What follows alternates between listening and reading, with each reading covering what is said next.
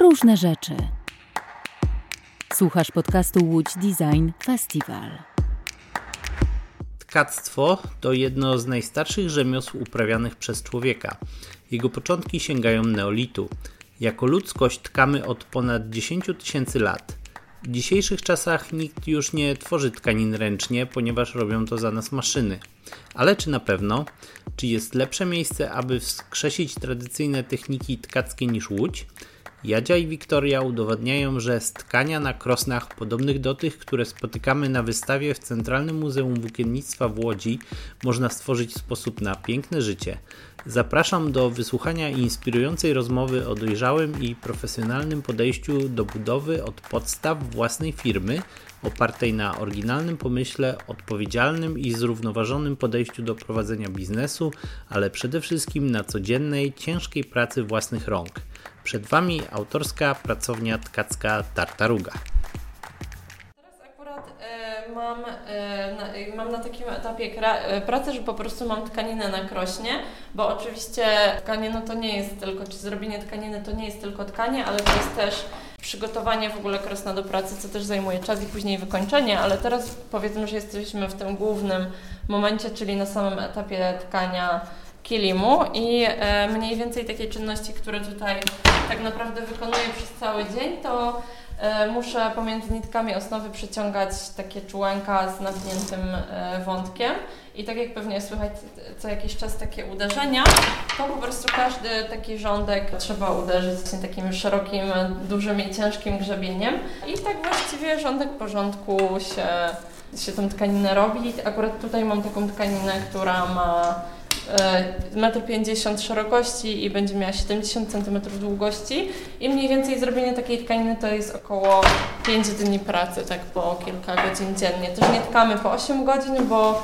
to jest jednak taka fizyczna praca dosyć e, męcząca i obciążająca dla różnych części ciała, dla stawów i dla kręgosłupa, więc staramy się też nie siedzieć po 8 godzin przy krosnach, tylko bardziej 5-6. Um, no i tak to wygląda mniej więcej przez cały dzień w takich właśnie odgłosach krośen sobie siedzimy i pracujemy.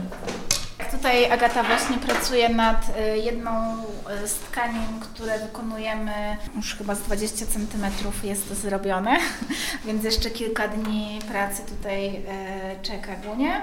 To jest takie nasze krosno, na którym Agata właśnie pracowała, ale musiała przestać, bo ono strasznie skrzypi. I w momencie, gdy chcemy w momencie, gdy chcemy przewinąć kawałek tkaniny, bo tak jakby w czasie tkania widzimy tylko około 20-30 cm powstającej tkaniny, reszta jest nawijana na taki wał pod krosnem, e, no to ten proces brzmi tak.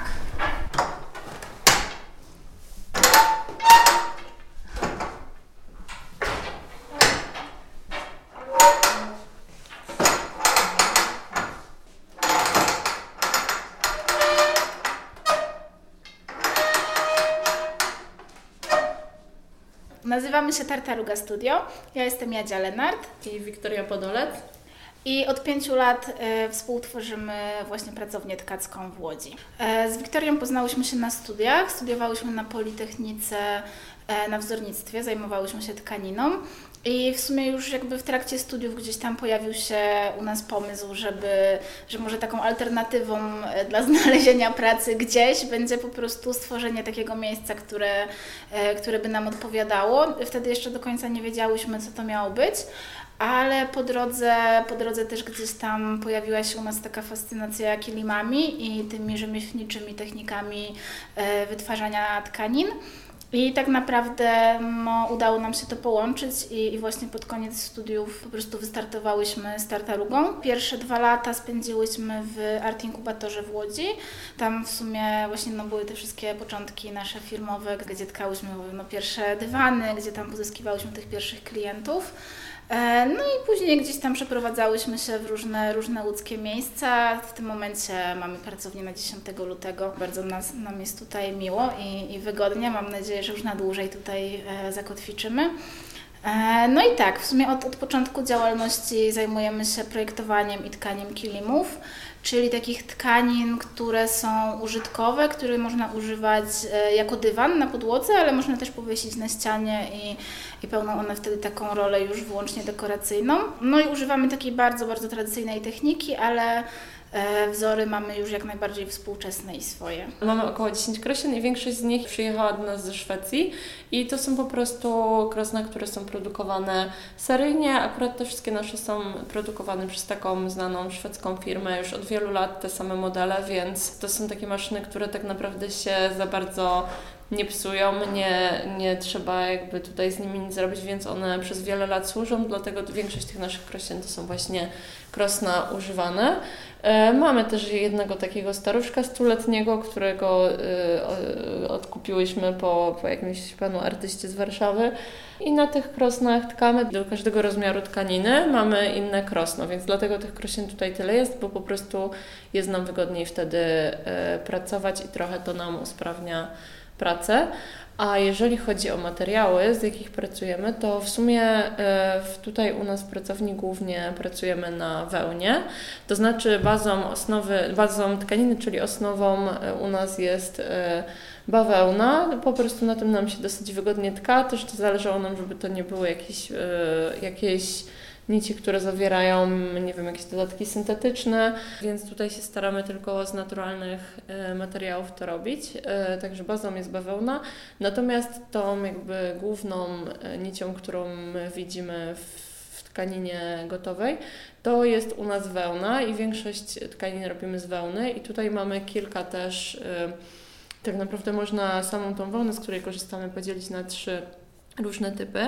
E, część tkamy z wełny, która jest w ogóle nie farbowana i my ją e, kupujemy z takiej hodowli owiec w Koniakowie, więc też nam zależy na tym, żeby to była jednak taka przędza gdzieś tam z Polski, taka bardziej lokalna. My też tam w tym Koniakowie same byliśmy kilka razy, więc mniej więcej dla nas to jest ważne, że też wiemy skąd to jest i, i że to do nas nie przylatuje gdzieś tam z oceanu czy czy z jakiegoś niewiadomego miejsca. Y, I część kilimów robimy w ogóle z takiej surowej, niefarbowanej przędzy. Y, w sumie druga, druga taka nasza linia kilimów to robimy je z przędzy tej surowej, którą farbujemy naturalnymi roślinnymi barwnikami i to farbujemy wszystko y, same i tak naprawdę prawie pełną gamę kolorów z tego można uzyskać. Te kolory są właśnie takie bardzo naturalne, takie przygaszone, ale dają bardzo fajną paletę.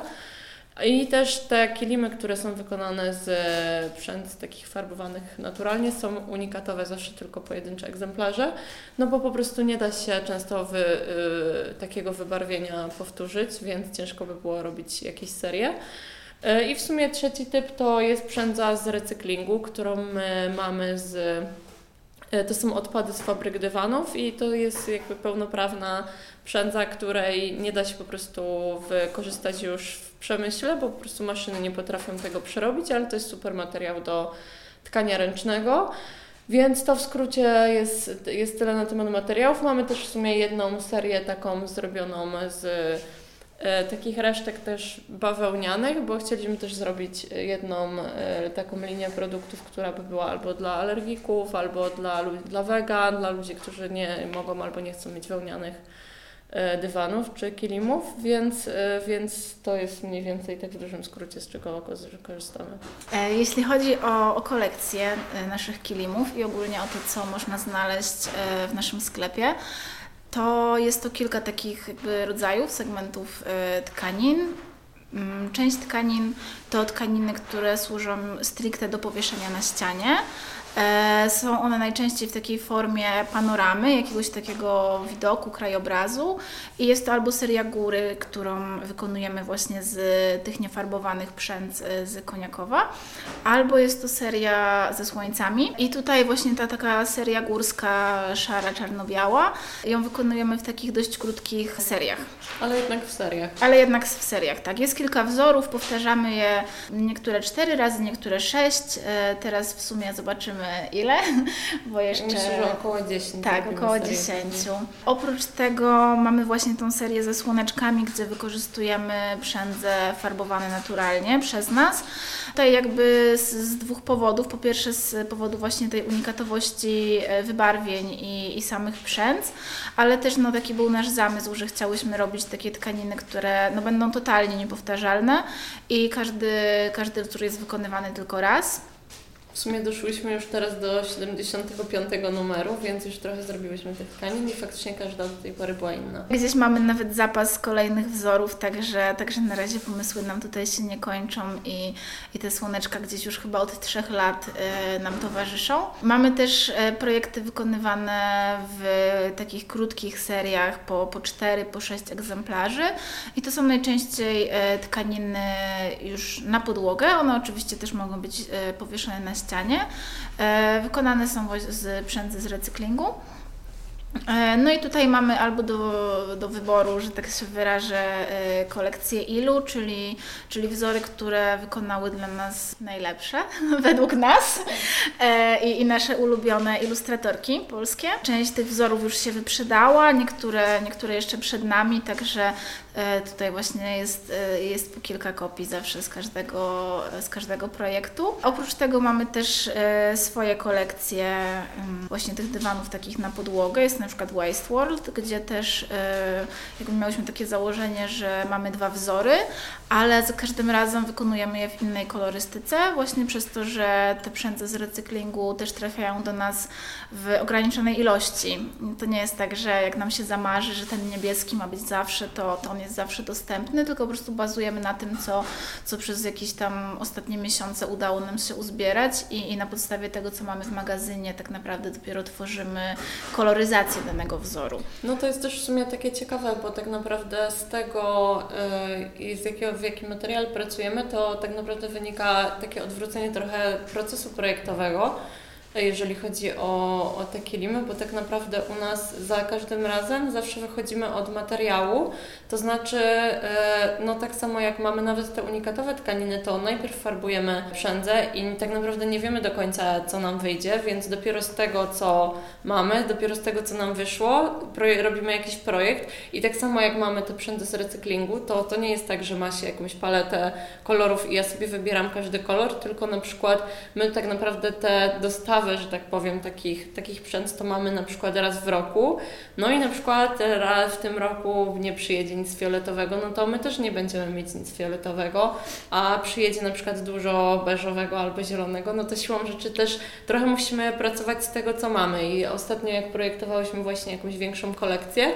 no to wiemy, że na przykład to ma być seria taka dłuższa, czyli tej przędzy musi nam starczyć na ileś tkanin, więc na przykład mimo, że mamy w próbniku, nie wiem, 100 kolorów, to nagle się okazuje, że tylko 4 kolory są w takiej ilości, że możemy ich użyć jako takiego na przykład koloru, który jest w tle tego dywanu, więc tak naprawdę to bardzo zawęża możliwości projektowe, no ale z drugiej strony to w sumie jest takie fajne wyzwanie, bo trzeba korzystać z tych zasobów, które się ma, więc, więc to jest i trudne, ale też ciekawe w pewnym sensie. Myślę, że jeżeli chodzi o klientów, to jest też kilka grup takich odbiorców naszych projektów. Pierwszą taką grupą, nie wiem, nie chcę tutaj jakoś tak zawężać puli wiekowej, ale myślę, że to są po prostu osoby, które lubią mieć w swoim domu, w swoim otoczeniu coś unikatowego i rzeczywiście doceniają po prostu ten nie da się ukryć, nie będziemy skromne, ogrom pracy, który trzeba włożyć po prostu w to, żeby tkanina powstała. Także no, często są to osoby, które właśnie otaczają się też różnymi innymi przedmiotami wykonanymi w Polsce albo jakimiś takimi bardziej, nazwijmy to, kolekcjonerskimi. Część osób, które do nas trafiają, trafiają z takiego sentymentu, na zasadzie, że na przykład w domu rodzinnym była tkanina, albo gdzieś właśnie u babci, u mamy wisiał jakiś kilim i teraz ktoś e, chciałby po prostu no, też mieć tkaninę w domu, już w takiej współczesnej wersji, także no to jakby podejście i, i jakby powód szukania tkaniny jest trochę inny. Tak naprawdę często to są tacy po prostu jakby zwykli ludzie. To nie jest też tak, że to są jakieś takie osoby, e, nie wiem, że tak powiem, z wyższych sfer, na przykład, które po prostu mogą sobie na to pozwolić. Właśnie często to są tacy, tacy zwykli ludzie, którzy po prostu gdzieś tam chcą sobie coś takiego ładnego u siebie we wnętrzu mieć i często taki kilim jest po prostu traktowany też jak mm, no, taka perła w koronie trochę tego mieszkania, czyli w takim głównym miejscu, na przykład w salonie, że to jest taka główna ozdoba na przykład całego domu czasami. Więc, e, więc to jest fajne i, i też czasami są tacy ludzie jak my, czasami też to akurat, że faktycznie te ceny jakby są wysokie, bo to jest taki produkt tak naprawdę bardziej luksusowy, to też y, czasami klienci na przykład y, nam mówią, że oni zbierają przez cały rok i później sobie kupują, więc to jest fajne i właśnie, że, że nam, no, dla nas to jest bardzo miłe, że właśnie tacy ludzie zwyczajni też właśnie sobie takie rzeczy zamawiają i niekoniecznie to jest właśnie taki E, za, zarezerwowany tylko dla jakiejś tam e, pewnej grupy produkt, ale myślę, że jest to po prostu coś takiego wyjątkowego i tak naprawdę nawet jak w skali jakichś różnych dekoracji, które mamy w domu, to no nie wiem, nawet taki kilim na ścianie, no to można też wiadomo mieć obraz, czy, czy jakiś, nie wiem, plakat, czy coś, ale jednak no, ta tkanina to jest coś takiego, co bardzo dużo wnosi i, jest i takiego ciepła i, i to jest takie coś bardzo wyjątkowego. Ogólnie to mamy bardzo fajnych klientów zazwyczaj. Wszyscy E, myślę, że chyba nie zdarzyło nam się nigdy, żebyśmy miały jakiegoś takiego klienta, na przykład, który by był taki jakiś, nie wiem, niewyrozumiały albo, albo coś, że zazwyczaj e, po prostu to są też takie osoby, które są, e, można na pewno powiedzieć, że są takimi świadomymi konsumentami, że na przykład my mówimy, że trzeba czekać dwa miesiące, no to w ogóle nie ma problemu, że nie ma jakichś materiałów, no to jakoś też wszyscy raczej no to są gotowi na jakieś różne takie iść e, ustępstwa, czy, czy poczekać, czy, e, czy jakieś tam zmiany wprowadzać. Także myślę, że fajnie trafiłyśmy na wszystkich chyba do tej pory naszych klientów. Gdy zakładałyśmy firmę, to myślałyśmy, że większość naszych dywanów i ogólnie wszystkich tkanin, które robimy, będzie wysyłana za granicę. Bo po prostu yy, no, obserwowałyśmy też, co dzieje się za granicą, jakie rzeczy się projektuje, produkuje właśnie w takim, powiedzmy, że rzemieślniczym świecie. Widziałyśmy też, że to się po prostu nie dzieje w Polsce, więc wydawało nam się, że, że pewnie większość e, rzeczy, które zrobimy, będzie sprzedawana za granicę. O dziwo, przez tak naprawdę pierwsze, nie wiem, dwa, może nawet trzy lata działalności sprzedawałyśmy praktycznie wszystko w Polsce. No nie, nie wszystko, No ale pojedyncze, tak, tak, jakieś tam pojedyncze większość. tkaniny wysyłałyśmy za granicę, ale to było raczej takie, że raz na jakiś czas, niż że, że główna część właśnie tutaj tego, co się, co się w pracowni wykonywało. Teraz myślę, że jest tak, no jednak większość też tych tkanin zostaje w Polsce, ale wysyłamy za granicę coraz więcej. Myślę, że tak 30-40% idzie za granicę, no może 30 bardziej. E, tak, czyli zupełnie wbrew naszym przewidywaniom e, dużo tkanin zostaje w Polsce, co jest w sumie super, bo, no bo nie spodziewałyśmy się na początku, że, że gdzieś tam od samego początku istnienia będą ludzie, którzy po prostu zrozumieją to, co my robimy, bo nie da się ukryć, że na początku, gdy, gdy zaczynałyśmy, e, to tak naprawdę no, nie mogłyśmy za bardzo zobaczyć, co się dzieje na rynku, bo tego rynku nie było. Jakby nie miałyśmy zbyt konkurencyjnych firm, jeżeli tutaj chodzi o coś, co jest właśnie wykonywane ręcznie w takich małych nakładach i też ze współczesnym wzornictwem. Także no po prostu nikt przed nami tutaj nie przecierał szlaków, nie można było sądować, co, co się będzie działo po założeniu firmy, no, ale wydarzyło się chyba całkiem nie najgorzej. Akurat w tym przypadku działalności miałyśmy tak naprawdę stosunkowo taki niski próg wejścia, jak na ogólnie jakieś różne jakby dziedziny tekstyliów, w których byśmy mogły pracować, czy jakby jeżeli chodzi o samą produkcję tekstyliów, to tak naprawdę tutaj y, stosunkowo mało jest potrzebnych jakby inwestycji, czy takich maszyn, bo można tkać, no my akurat mamy tutaj Korosna, więc to już jest taka większa maszyneria, ale tak naprawdę można tkać na bardzo prostych ramach, nie wiem, jak, miałyśmy jakieś materiały, które po prostu zgromadziłyśmy na studiach, bo nam ktoś dał na przykład. Także tak naprawdę stosunkowo niewielkim nakładem e, kosztów mogłyśmy sobie zacząć ten biznes i po prostu stwierdziłyśmy, że no najwyżej się nie uda i, i po prostu najwyżej się zamknie tą firmę, więc dlaczego nie spróbować. tak naprawdę no to najbardziej największa inwestycja to była taka inwestycja czasowa trochę, żeby właśnie po pierwsze no, samo wykonanie w ogóle jakichś tych produktów, gdzie nie możemy tego podlecić komuś, tylko musimy to wszystko wykonać same, więc no to samo w sobie po prostu zajmuje dużo czasu, żeby w ogóle mieć jakąś bazę produktów na początek. I to była w sumie taka duża inwestycja, no plus właśnie jakieś takie, mm, myślę, że było dosyć trudne, żeby właśnie pokazać klientom, po co w ogóle to jest i, i co, jak to w ogóle, że to może na przykład fajnie wyglądać, no bo po prostu mamy, nie wiem, zdjęcie produktu, no i tak w sumie na początku niektórzy byli tacy, że no ale to co ja mam z tym zrobić w sumie. Dużo bardzo też robiłyśmy zdjęć, gdzie pokazywałyśmy jakieś różne aranżacje tego i tak naprawdę no na początku y, myślę, że to wiadomo, że było ciężko, ale to chyba każdy biznes trochę też tak. Myślę, że to nie tylko Nasza branża, myślę, że chyba trochę wszystkie branże, wiadomo, to, to chyba wszyscy wiedzą, że pierwsze dwa lata trzeba mieć e, jakby ustawione, trzeba mieć na zapas i przez pierwsze dwa lata się zazwyczaj bardziej dokłada niż, e, niż z tego zarabia. No, także miałyśmy w miarę jakby świadomość też, że to nie będzie od razu taki jakiś super dochodowy biznes, ale faktycznie najpierw to myślę, że tak trochę pocztą pantoflową, niektóre tkaniny do takich znajomych znajomych poszły. E, tutaj byliśmy na jakichś jednych, drugich targach, coś tam sprzedałyśmy też na tych targach, niektóre po prostu od jakichś przypadkowych osób, które nas znalazły. Ktoś tam sobie kupował jakieś takie mniejsze tkaniny. Też na początku w sumie robiłyśmy mniejsze mhm. tkaniny mhm. i miałyśmy więcej w ofercie takich małych tkanin, więc to też było coś takiego, co powiedzmy łatwiej jest zainwestować w to, bo, bo to nie są też takie jakby duże i drogie rzeczy. No i jakoś tak po prostu od, od jednego zamówienia do drugiego coraz więcej tych zamówień było. No tak, ale w sumie też od samego początku działałyśmy jako tartaruga, bo wiedziałyśmy, że jednak e, będziemy robić coś dziwnego, więc musimy już e, po prostu tak wystartować. No nie, że a tutaj coś sprzedam, nie wiadomo pod jaką nazwą, a potem może zmienię nazwę, a potem jeszcze może zmienię trzy razy styl, albo jeszcze tam, nie wiem, e, przerzucę się z jednego sklepu do drugiego, tylko po prostu na początku e, jednak dosyć dużo czasu poświęciłyśmy na to, żeby, żeby marki, zbudować tak. markę po mhm. prostu, żeby wystartować jako marka, żeby od początku to wyglądało tak w pełni profesjonalnie.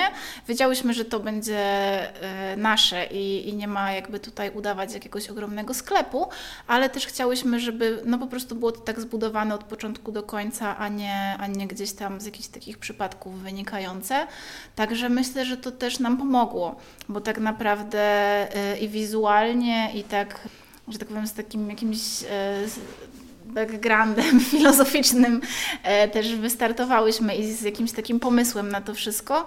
I, I myślę, że to też może gdzieś tam miało wpływ na to, że, że ludzie po prostu przychodzili do nas i, i byli ciekawi tego, co chcemy opowiedzieć i, i tej historii naszej. Inkubator dla nas to było tak, właściwie to był taki bezpośredni dla nas czynnik, że się zdecydowałyśmy w ogóle zacząć, bo akurat my już byliśmy wtedy na ostatnim roku studiów, jeszcze miałyśmy pół roku, e, żeby skończyć, a akurat wtedy się e, ogłosili właśnie nabór do Art Inkubatora, no że z racji tego, że wtedy nabór był tylko co dwa lata, więc no mogłyśmy albo spróbować, albo po prostu no iść do pracy później po studiach, poczekać dwa lata, czy coś, no i no to stwierdziłyśmy, że w sumie no i tak nic nie tracimy, no możemy spróbować. Jak, jak się uda, to się będziemy martwić. No, no tak, no więc... no bo trochę też nie wiedziałyśmy, co się może przez te dwa lata wydarzyć, no bo mogłyśmy no. się rozjechać po całym świecie, gdzieś tam ten pomysł na to, żeby mieć własny biznes mógł się rozwiać. No a w sumie tak jak mówi Wiktoria, trochę, no nie miałyśmy zbyt wiele do stracenia. No, no też nie jest tak, że byłyśmy nie, totalnie nieprzygotowane, bo na przykład ja też... E, chodziłam na jakiś tam e, kurs taki z miasta i to, to nawet był taki bardzo jakby złożony ten kurs faktycznie dużo to nam dało z, ogólnie z prowadzenia firmy. Także miałyśmy w sumie cały taki bardzo rozbudowany biznesplan napisany, jak e, zanim jeszcze zaczęłyśmy firmę. Oczywiście wiadomo, że tutaj rzeczywistość a ten biznesplan to już są dwie różne rzeczy. Natomiast to, że miałyśmy to przygotowane, to na przykład dla nas było fajne, bo miałyśmy świadomość, E, jakichś takich, nie wiem, ukrytych kosztów, które wynikają z prowadzenia firmy, jakichś takich zobowiązań, które każda firma zawsze ma i i po prostu też to nam pomogło na starcie na przykład lepiej wycenić swoje produkty, bo po przygotowaniu jakiegoś takiego biznesplanu, po takim kursie na przykład okazało się, że my same zaniżałyśmy cenę swoich produktów na przykład dwukrotnie, że wydaje się, że na tym zarabiamy, ale tak naprawdę taka realna cena jest w sumie wyższa, bo, bo trzeba to dużo czynników e, to wliczyć. Więc, e, więc tak naprawdę nie było tak, że nie byłyśmy przygotowane, ale tak jakby to było takie bezpośrednie właśnie e, impuls do tego, żeby zacząć, więc no po prostu wzięłyśmy udział w tym konkursie i wydaje mi się chyba nawet, że wtedy w ogóle jakieś e, tam pierwsze miejsce zajęłyśmy, że miałyśmy pierwszeństwo, żeby wybrać sobie pracownię, więc to byłyśmy też same zaskoczone, że się aż tak bardzo spodobało. No więc w sumie e, chyba od maja e, 2017 roku, wtedy się zaczęłyśmy firmę, wprowadziłyśmy się do inkubatora, no to tak naprawdę Design Festival, całe biuro jest, e, było dosłownie 10 metrów po drugiej stronie e, placu, więc praktycznie codziennie się widzieliśmy, zawsze, e, zawsze e, z Design Festiwalu, jak ktoś tam był, jacyś reporterzy czy coś, to zawsze oczywiście naganiani byli do nas do pracowni, żeby, żeby zrobić zdjęcia, żeby zobaczyć, także też myślę, że już nawet poza samym festiwalem, który jakby dla odwiedzających festiwalu, jeśli jest po prostu kojarzony jako te dwa tygodnie czy tydzień, gdzie są wystawy i tak dalej, no to poza tym wiadomo, że, e, że całe biuro festiwalowe działa przez cały rok, nie? więc e, oni się zajmują też promocją i spotkaniami z jakimiś różnymi osobami z branży, co też na przykład dla nas było fajne, bo nie tylko media, ale też no po prostu dzięki temu w sumie poznałyśmy dużo osób takich, które właśnie działają w tej branży e, designu i udało nam się nawiązać bardzo dużo kontaktów też dzięki temu. No a wiadomo, no to to jest tak jakby w ciągu roku poza festiwalem, a no sam festiwal, no to w sumie e, chyba w pierwszym roku już naszej e, działalności dostałyśmy na, za naszą wtedy kolekcję Must Have'a. E, więc to też była super promocja i, e, i tak naprawdę e, i tak naprawdę te nasze tkaniny od wtedy to właściwie chyba prawie zawsze były na festiwalu, na jakichś wystawach. Dużo ludzi nam później opowiadało, że widziało nas już też zresztą jak ludzie przyjeżdżali na festiwal tam na Tymińskiego do tego centrum festiwalowego, no to my też miałyśmy zawsze pracownię otwartą, więc dużo ludzi nas też kojarzyło, że, że gdzieś tam przez ten festiwal się przewijamy i no i w sumie tak to trwa. Jeszcze też dwa czy trzy lata temu też miałyśmy jeszcze kolejnego Must Have'a za kolekcję Fawstaw. Mhm. E, no i tak jakoś od początku w sumie gdzieś tam koło tego design festiwalu się kręcimy. My do Łodzi trafiłyśmy, e, można powiedzieć, że trochę z przypadku. Pojawiłyśmy się tutaj na studiach. Ja mogę w tym momencie mówić tylko za siebie, jakby byłam pierwszy raz w momencie, gdy przyjechałam na egzaminy. No ja też. Ja też e, I totalnie jakby poczułam klimat, spodobało mi się to miasto i stwierdziłam, że no fajnie, fajnie, mogłabym tutaj studiować. No i tak już zostało. Gdzieś tam też miałyśmy trochę innych planów na początku, jeżeli chodzi o studia, a summa summarum właśnie obydwie wylądowałyśmy na tkaninie, co też okazało się bardzo fajnym doświadczeniem. W sumie gdyby, gdyby nie to, no to pewnie nie byłoby Tartarugi, no bo jednak jest to chyba jedyne miasto w Polsce, gdzie można się tkaniną zajmować e, po prostu na studiach co jakby no nie da się ukryć, że było dużym pretekstem do tego, żeby zajmować się tkaniną również po studiach. No oprócz tego e, sam fakt, że, że tutaj jednak w okolicy jest nadal trochę firm, które zajmują się tą branżą tekstylną, no to jest nam też łatwiej, czy pozyskiwać właśnie jakieś takie odpady recyklingowe, z których później my same e, działamy na nich i, i z nich tworzymy kilimy, czy gdzieś tam jakieś pozostałe potrzebne surowce, to jednak jakby jesteśmy w takim samym środku tutaj nie, nie, tylko Polski, ale też tego przemysłu, więc, więc wiele rzeczy jest pod ręką.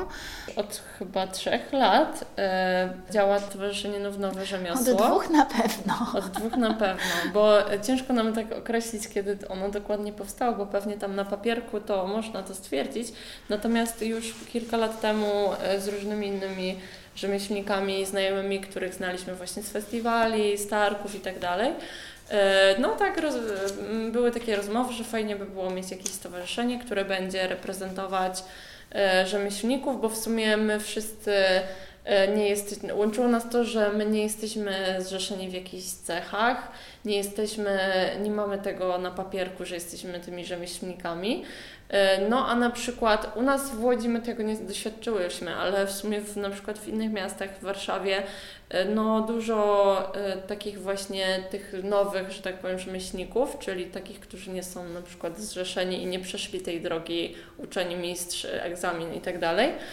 doświadczyli takiego, tak sobie powiedzieć, że złego traktowania, ale powiedzmy, że na przykład są jakieś ulgi na lokale, na czynsze dla rzemieślników właśnie tych zrzeszonych, a dla takich rzemieślników którzy jakby też są w swoim fachu bardzo e, bardzo no, na mistrzowskim poziomie, można powiedzieć, no to przez to, że nie ma się jakiegoś papierka, no to jest e, tak naprawdę się nie ma jakiegoś prawa głosu w różnych kwestiach.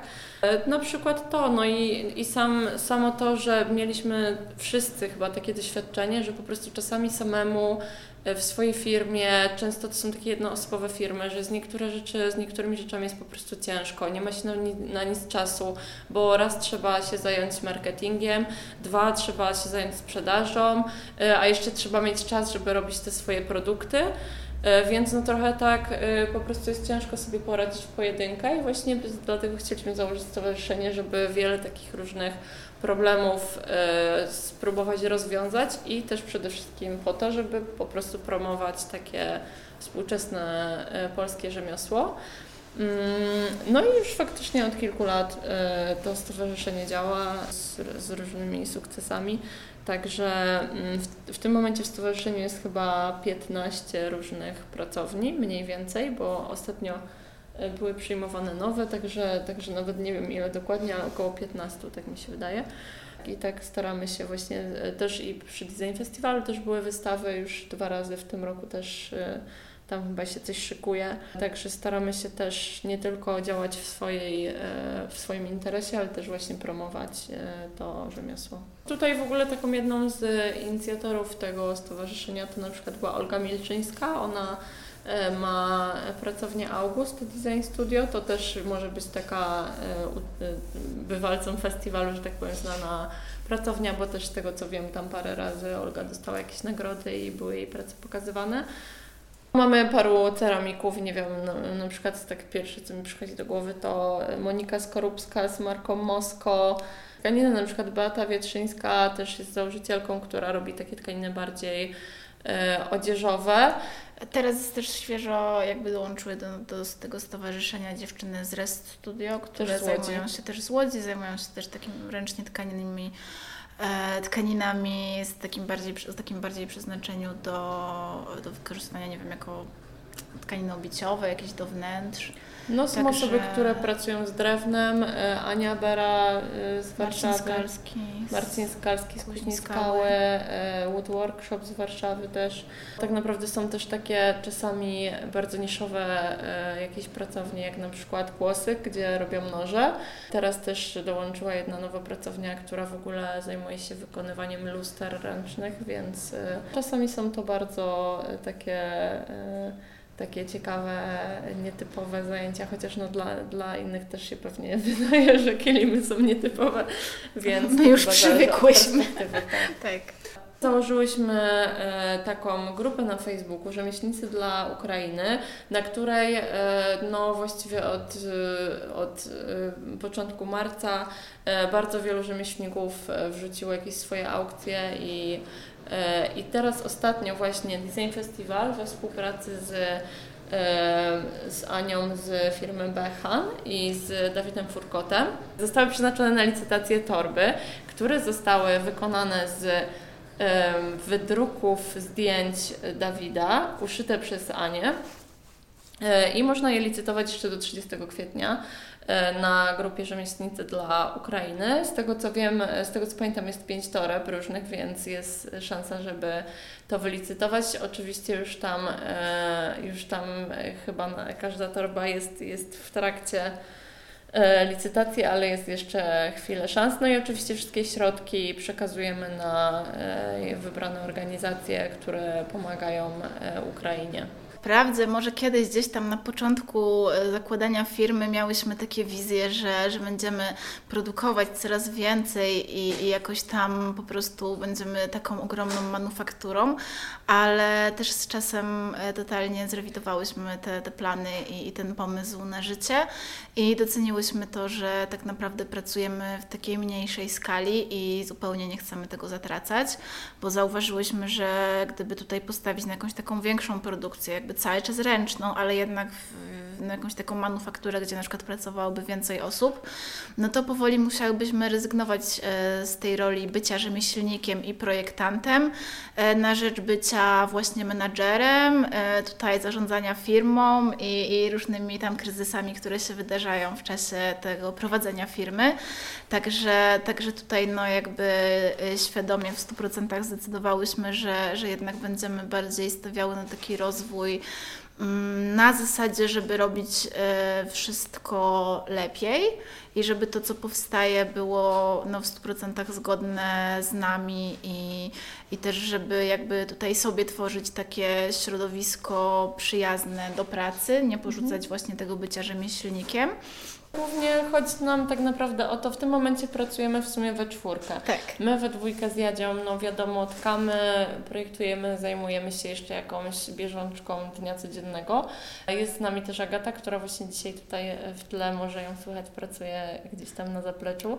Agata też e, przez większość czasu nam po prostu pomaga z tkaniem, to znaczy pomaga, no tka po prostu e, jakieś zamówienia, tkaniny, zlecenia i tak jest też Marysia, która przy, z nami pracuje tak na pół etatu i ona zajmuje się wykańczaniem tkanin, e, takimi prostymi właśnie pracami ręcznymi, e, ale też no, na przykład wysyłką zamówień. To jest coś takiego, co e, nam bardzo pomaga, że na przykład my nie musimy tego robić, tylko możemy w tym czasie po prostu sobie tkać, bo to jest coś takiego, co po prostu lubimy robić najbardziej. Więc w tym momencie myślę, że ta ścieżka rozwoju trochę prowadzi nas do tego, żeby, żeby ta firma była stabilna, żeby działała, żeby też e, jakby tak dla nas to było takie komfortowe. Tak naprawdę trochę myślimy o sobie, bo w momencie jak już teraz mamy jakichś klientów, cały czas w miarę jakby tutaj e, ta firma sobie fajnie działa, no to po prostu chcemy też za, zapewnić sobie taką stabilizację. E, chcemy, mamy na przykład tak jak kiedyś robiłyśmy plany, nie wiem, na miesiąc albo na dwa miesiące wstecz, no to teraz do faktycznie przodu, mamy nie wstecz. Do przodu, tak, do przodu, chociaż można powiedzieć czasami wstecz.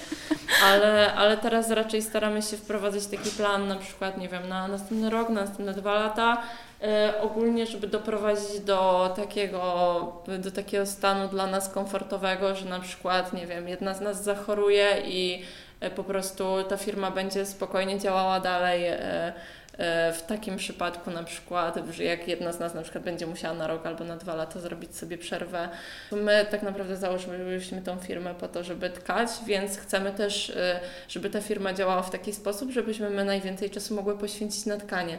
Więc staramy się po prostu takie różne rzeczy tak e, zbilansować, żebyśmy mogły po prostu zajmować się tymi rzeczami, które najbardziej lubimy robić. No tak, i tutaj w sumie z tego wynika też jakby takie poszerzenie naszej działalności. Nie zajmujemy się tylko samym tkaniem e, kilimów, ale też uczymy tkania, prowadzimy warsztaty i sprzedajemy też takie zestawy do nauki tkania w domu, po prostu do tego, żeby sobie gdzieś tam siąść i, i samemu y, zająć się tym tkaniem i, i poznawaniem tego właśnie rzemieślniczego świata na własną rękę. Także, y, także od jakiegoś czasu właśnie sprzedajemy krosna, które y, no tutaj na takiej drodze gdzieś tam testów przeróżnych rzeczy dostępnych na rynku, jakichś ramek, które same zbijałyśmy i, i testowałyśmy, jakby zaprojektowałyśmy takie krosna, które no wydaje mi się, że są taką rzeczą optymalną do nauki tkania i rzeczywiście od jakiegoś czasu można je znaleźć u nas w sklepie. Same Krosna też nam produkuje taka firma z Cieszyna, gdzie, która zatrudnia też, e, to jest fundacja, która zatrudnia też osoby niepełnosprawne, więc to też dla nas jest takie fajne, że też i znamy ich i wiemy, gdzie to powstaje i kto to robi, więc, e, więc tak naprawdę nie tylko przy tych naszych tkaninach, które jakby robimy u nas w pracowni, ale też takie różne inne produkty, które sprzedajemy naokoło, to też staramy się, żeby one jednak mimo wszystko były zgodne z co my uważamy za, za jakieś wartości, więc, e, więc tak. I to jest po prostu też część naszej, naszej pracy w tym momencie, można powiedzieć. Dziękujemy za wysłuchanie. Więcej odcinków naszego podcastu znajdziesz na www.lotsdesign.com. Działamy dzięki wsparciu Łódzkiego Centrum Wydarzeń, Urzędu Miasta Łodzi oraz Ministerstwa Kultury i Dziedzictwa Narodowego dzięki środkom z Funduszu Promocji Kultury.